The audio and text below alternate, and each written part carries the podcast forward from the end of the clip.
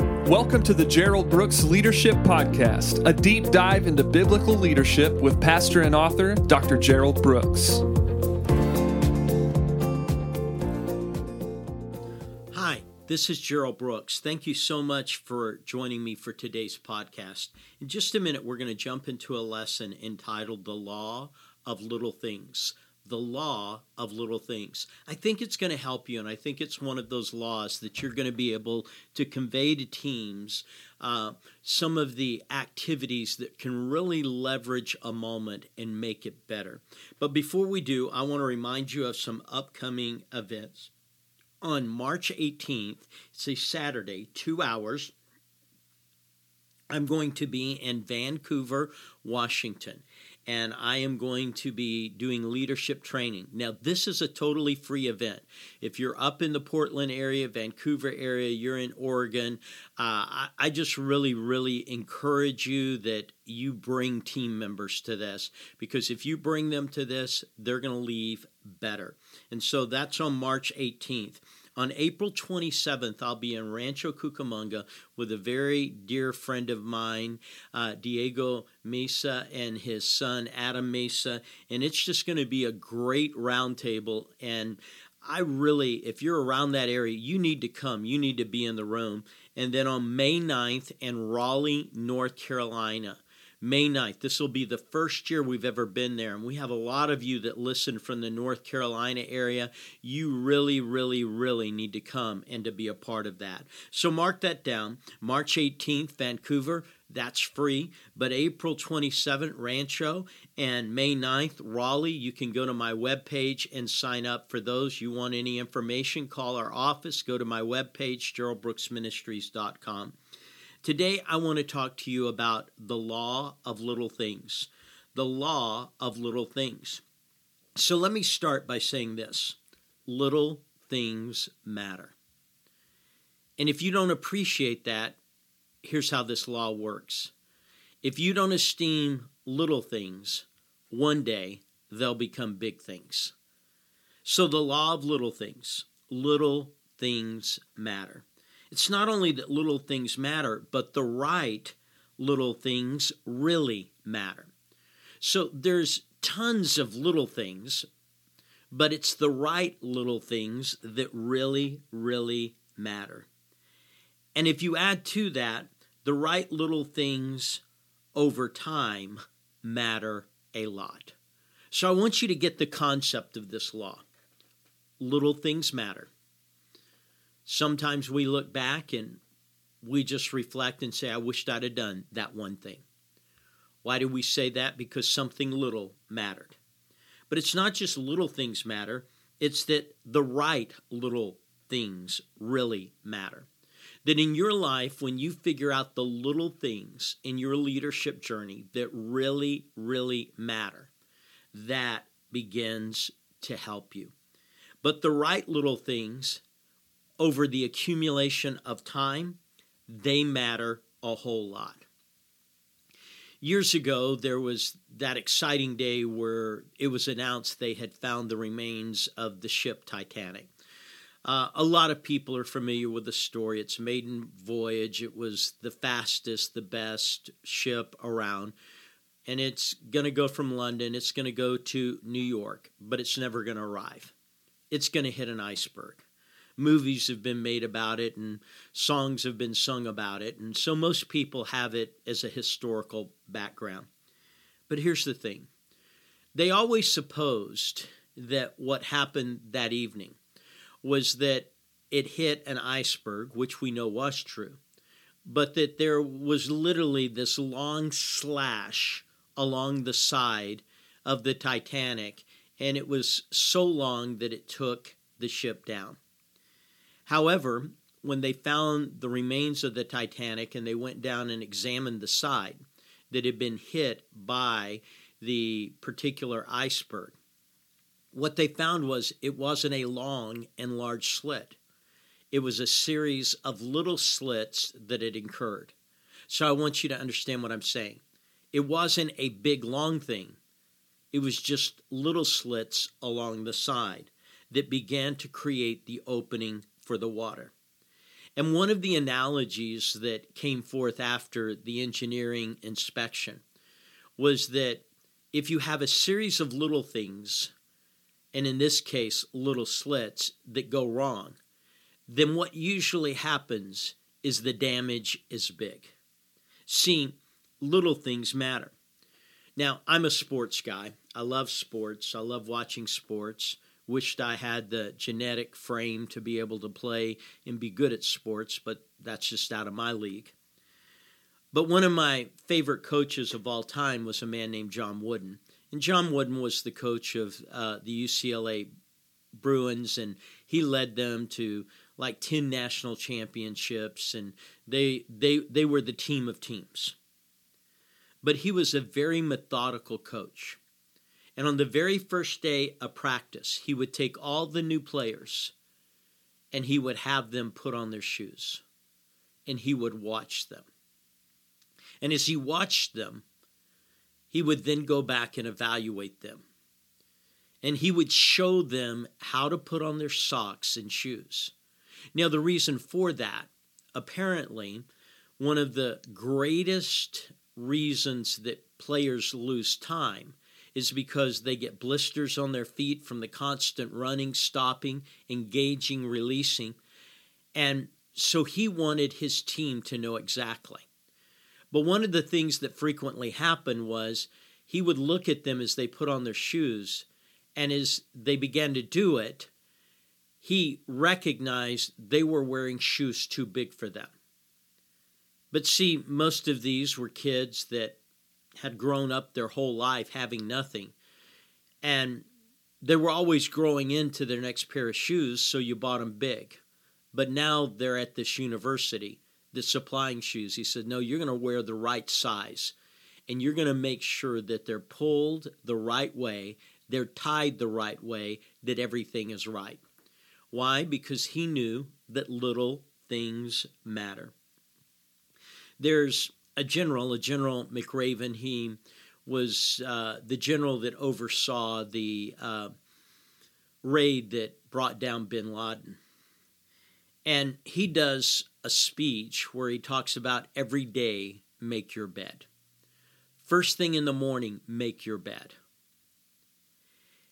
And it's an interesting speech because what he says is every day is an adventure for everybody you don't exactly know how that day is going to go, and you don't exactly know how that day is going to turn out. But he said, every day, start the day by accomplishing something. And he said, making your bed is a little thing. But when you have a day that just blows up on you, when you come home at night and feel like, I've accomplished nothing, you're going to come home to a bed that was made correctly and you're going to say, No, I accomplished something. So, whether it's the Titanic, whether it's John Wooden, whether it's General McRaven, all of them reference the power of little things. And see, leadership is about leveraging little things. I wish that I could give you two or three things, and if you did these two or three things, you become this magnificent leader. But the truth of the matter is is that leadership isn't two or three big things, it's a whole lot of little things. Every day I walk in my office, every day you walk in your office, and it is a series of just little things. So, can you master little things and can you leverage little things? So, I want to talk to you about some little things just some key little things in your life that you're going to have to master. Number one is that you're going to have to master valuing time. Now, that may sound like a big thing, but the reason people don't have time is not because they miss the big things, it's because they haven't learned to manage the little things. And when you haven't learned to manage the little things, what happens is your time gets away from you. Now, those of you that have ever been in one of my meetings, you know that I believe punctuality is a fruit of the Spirit. I believe that you're on time, whether anyone else is on time. that when we say noon, it's not noonish, it's noon. When we say we're going to start at nine, it's not nine, it's about, it's nine. And so one of the things is valuing time. Now, Peter Drucker is a man I've loved to read about. And he wrote so many fascinating books that are just great books. But Peter Drucker said this every leader has three resources. He says it doesn't matter how big they are, how famous they are, it doesn't matter how much they oversee. Every leader has three resources. He said the first resource is usually going to be people the talent you have around you. So, as you begin to lead, you have people who come alongside you to help. And he says, there's the people, there's the talent. He says the second thing is is the resources, the finances. That every leader is going to have resources to engage whatever they need to engage. And so he makes a point. He says, as a leader, you're going to have a talent equation, you're going to deal with people. Then you're going to have a treasure equation, you're going to deal with finances. But he says there's a third resource that everyone has, and that's time. And he says, of all the resources, this is the only one that you cannot get back. He says, you can get more people. And if you're good, you can get more finances. But once time is gone, you don't get more time and he says you have to value it. See, time is the only one that you can't create more of. So you have to master valuing time and not letting time get away from you. And what that means is is that time must be valued strategically.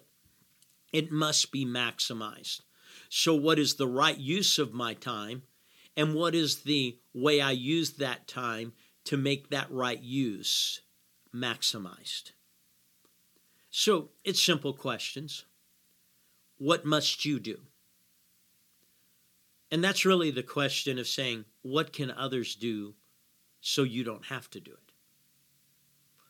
Now, there are things that I'm very, very good at, but there are also things that other people can do. And there's a handful of things that only I can do because of the uniqueness of my position. And because of the uniqueness of my position, I have to figure out what I must do. But it's not only what I must do, but here's sort of the kicker on this. What must you do every day? Just what must you do every day? See, there's some things I have to do. Now, if anyone's heard me, they know that every day I have to pray. I'm not good if I don't pray. I can't get better if I don't pray. And so it doesn't matter whether I feel good, I've got to pray. It doesn't matter whether my schedule's packed, I got to pray. It doesn't matter whether a thousand things are going wrong, I've got to pray. That's one of those things I've got to do every day because I don't get better without prayer.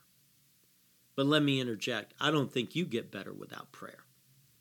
So prayer isn't an option to me, it's what I must do. And as I tell pastors, no one can pray for you. There are things you can delegate, but this isn't one of them. Another way you approach this is you have to sync your calendar to your commitments. I want you to get the wordage. Sync your calendar to your commitment not your commitments to your calendar. So when you start your year, here's what you do you say, These are my commitments. You write them down. So every year there are two meetings I will go to. Now, those go in my calendar.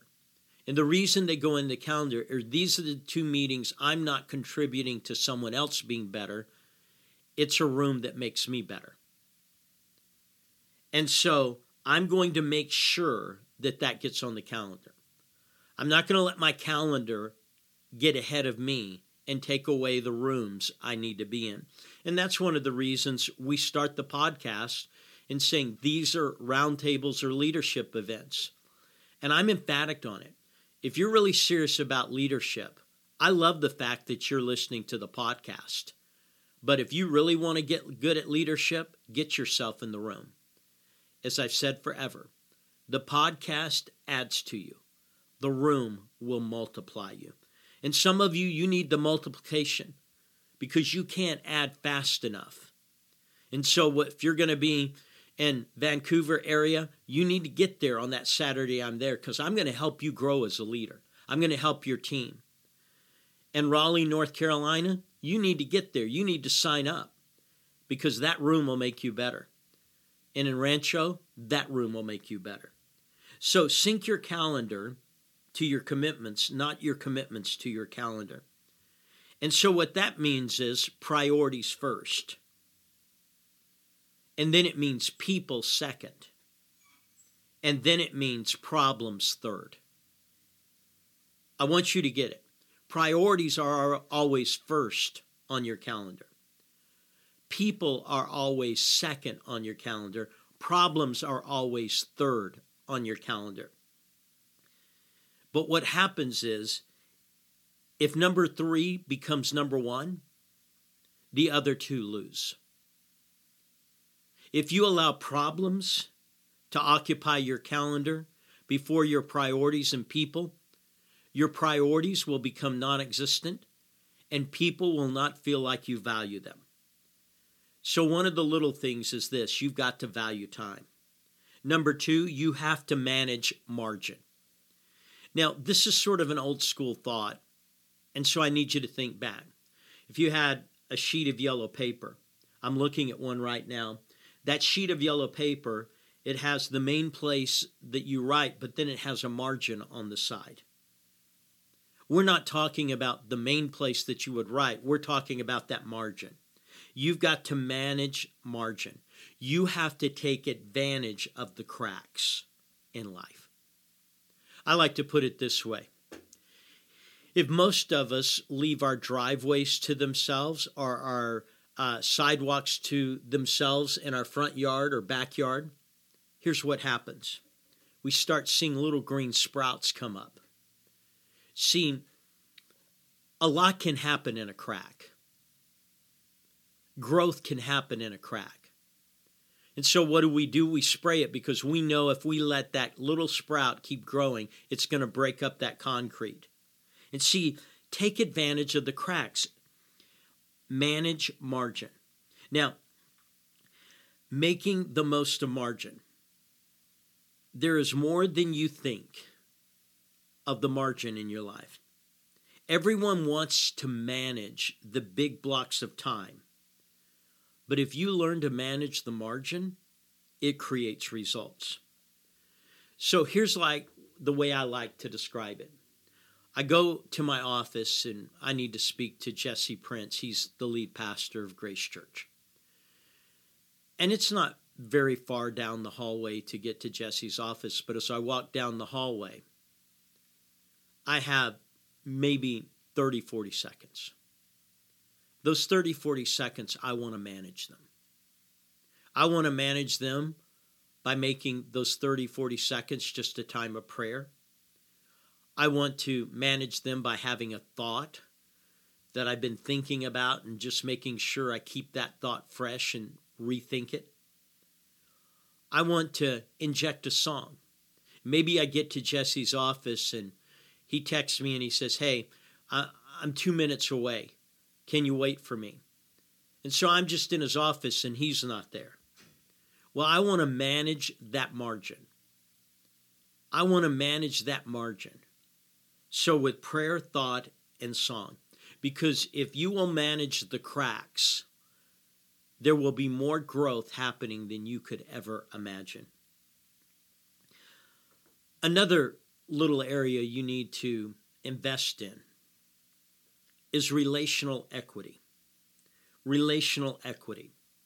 Now, most of you that hear me speak know that I love history. And I study history all the time because I just want to learn. I want to learn from people who were smarter than me, better than me, who had to face things that were bigger than me. And so, one of those individuals I spent a lot of time studying is Abraham Lincoln. He led during one of the most difficult times in our nation, during a time when it looked like the Union was going to explode. And he held this country together. But to do so, he had a cabinet of people. And they were not people who thought the same. There were many people that were intensely opposite in their thought pattern.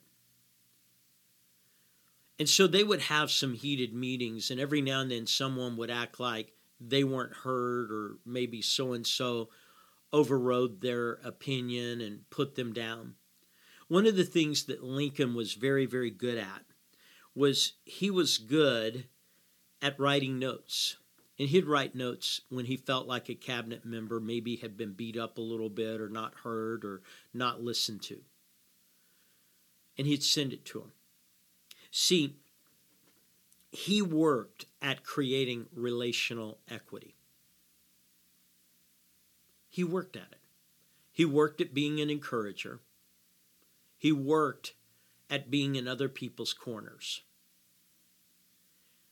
In life, there will be a time when other people have to be there.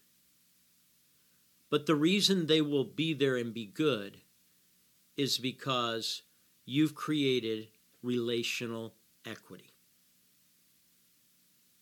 And so he would take cards and conversations and pull people aside. But outside the meetings, he was always creating equity in relationships. If I could say one thing that I don't think most leaders are good at, it's this relational equity. I have someone that I value a whole lot in my life. But honestly, right now in my life, I feel like there's not a genuine relationship. So I'm being transparent. This is someone I love. I know they love me. It's someone I believe in. I know they believe in me. But the relationship's one sided right now. I'm the one that's always reaching out. That person reaches out only if they're in trouble. And the thing that I would say is this you've got to create relationship, not just for times when things are tough, you create relationship and build equity into it. So someone will be quick to respond when they hear that you're in trouble. Lincoln was famous for taking blame that wasn't his. He refused the Secretary of State's resignation. People politically were saying he was the problem that he had slowed Lincoln down. And then the Secretary of Treasury, they felt like he had not managed the money that was needed to really build the armies of the Union. But in both cases, here's what they found. When everyone came after their head, Lincoln stood up and he took the blame, even though those two men knew that he wasn't at fault. Hey, if you're not taking blame for things that you've never done, then you're probably not a high capacity leader. And let me just uh, conclude with this. I was reading recently an article. I've had the privilege to be married to the prettiest girl for 45 years. And I love her more than I've ever loved her before. But I was reading this article and it was about happy marriages. Because we know a lot of people that are married that are unhappy in their marriage. And then it was going on, it was talking about happy marriages that were long term. And let's just be honest. We know some people who share the same address and they've been at the same address a long time, but they've just endured.